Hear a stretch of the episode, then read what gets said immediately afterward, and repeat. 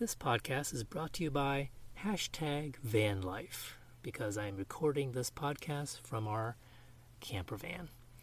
Okay, in this podcast, I'd like to talk about the lifespan perspective as it relates to developmental psychology. And for those taking an introductory to developmental psychology course, and what's unique about this particular perspective is that, unlike other perhaps psychological theories and approaches or fields, developmental psychologists are attempting to study every aspect of the lifespan, covering all phases of life.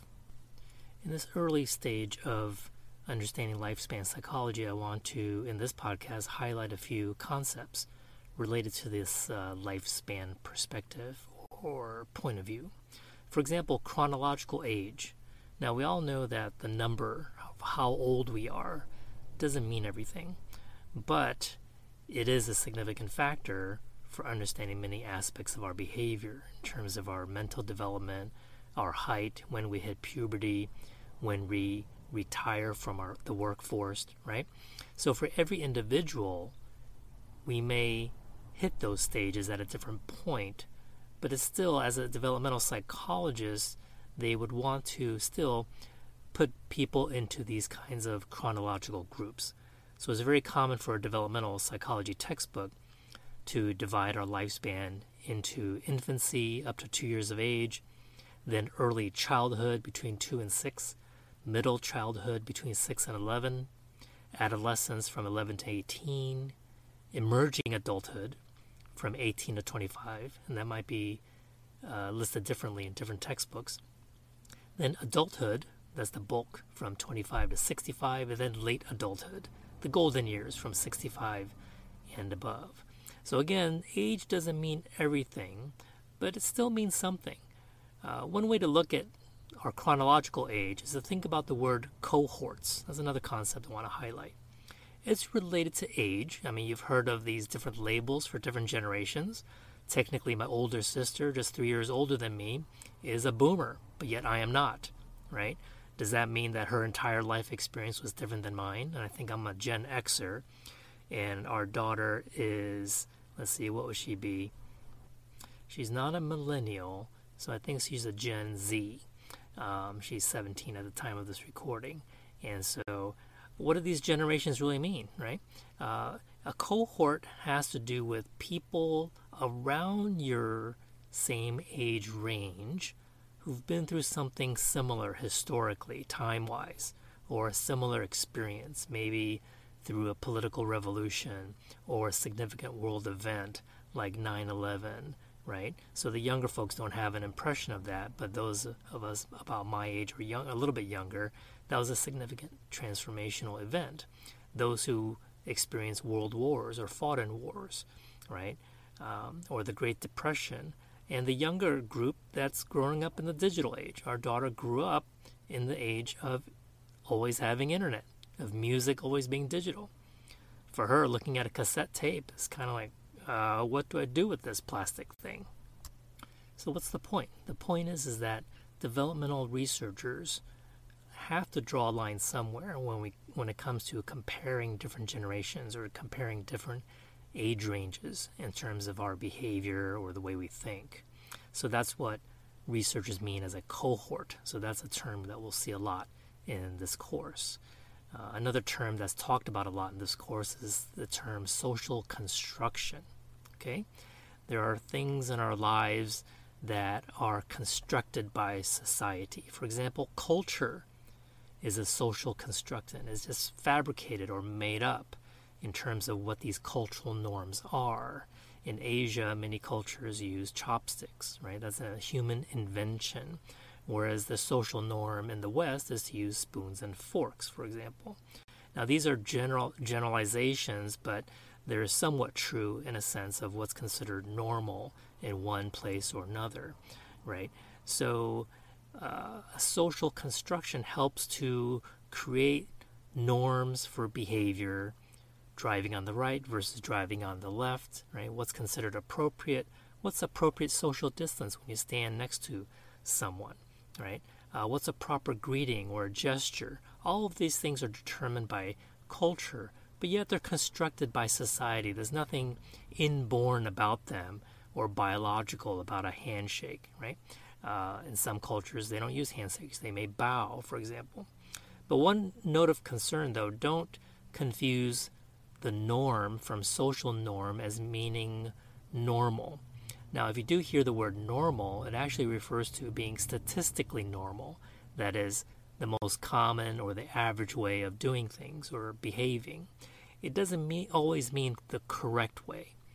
So we don't want to assume that something that's out of the social norm is being abnormal or wrong. Okay? So this goes to another mindset that's related to lifespan perspective. That is, something that is different equals a deficit. So this is called the difference equals deficit error. That is, we perceive something as different as being inferior. Oh, that's a different way of doing things. Well, the old way or the, the way I understand it must be superior. And this is very important when we study different cultures or having a multicultural perspective on things, is to understand that what's the social norm in one environment or within one ethnicity or culture uh, is not necessarily better or worse than the way another ethnicity or culture does things. Now, in some respects, some ways may be superior, or if we have to say efficient, more efficient, or more practical, right? So it, it doesn't always mean good or bad. So, for example, in Asia, during the hot summer months, you'll see a lot of people, depending on what country you're in, of course, Taiwan or Thailand, people are covered up, maybe working in uh, agriculture, right, with a hat, long sleeves, gloves, their entire body's covered up in this hot environment. And everyday people, maybe walking down the street, may also be wearing long pants and long sleeves. Now, someone from the West might think, "God, it's so hot. Why don't they just wear a tank top and shorts and flip flops, right? And so, if you're traveling through Thailand, you'll see a stark difference between how locals dress, mostly covered up, not all, and then how Western tourists dress, which is showing a lot of skin because that's how you dress when it's very hot, right? So it's not one that's superior or inferior. Those who dress in tank tops and short sleeves would have to use uh, a lot of sunscreen, right? But those who wear hats and wear long sleeve pants and shirts don't have to use sunscreen. So there's it's up to you to argue which is the better way, right? They're just different. Now, I also want to talk about how developmental psychology is multidisciplinary. Now, for those of you working in a hospital, you've probably heard that term before, right? It means multiple disciplines or multiple professions. Now, in this case, in lifespan perspective, we're talking about different points of view. So, in Kathleen Berger's textbooks, which I tend to use for lifespan, each chronological group, let's say infancy, will be divided up into three separate chapters. There's going to be a chapter on biology. For example, what's the typical growth rate for infants? Uh, brain development during infancy. Then the next chapter is going to be cognitive development, right? How does uh, the, the, infant's mind, what are they able to perceive in their, in their mind? Language development as part of cognitive psychology. And then the third chapter is going to be psychosocial. This has to do with our social environment. So maybe attachment, right? How does a, an infant uh, develop given different types of parenting, okay, or family structures, right?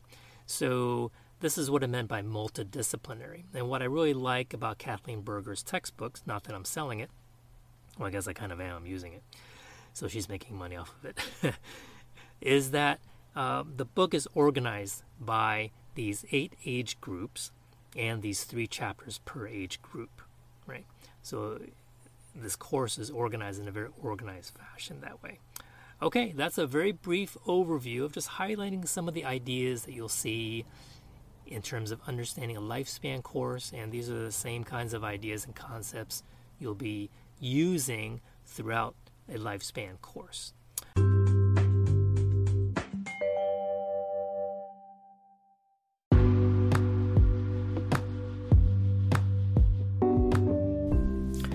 Hey there, thanks for listening to this podcast today. Can you do me a big favor? Um, just so that this podcast gets heard by more students of psychology and other people interested in the field, uh, go to Apple Podcasts and put a little rating there if you like and uh, a brief um, review. Okay? And you can also contact me directly using the links in the description, whether it's Twitter or email, with any suggestions or feedback that you may have to make the show better. And uh, if there are any topics you want me to talk about, I can add them. And if you want to support me by buying me a coffee, the methods are listed in the description as well. Again, thanks and have a great day.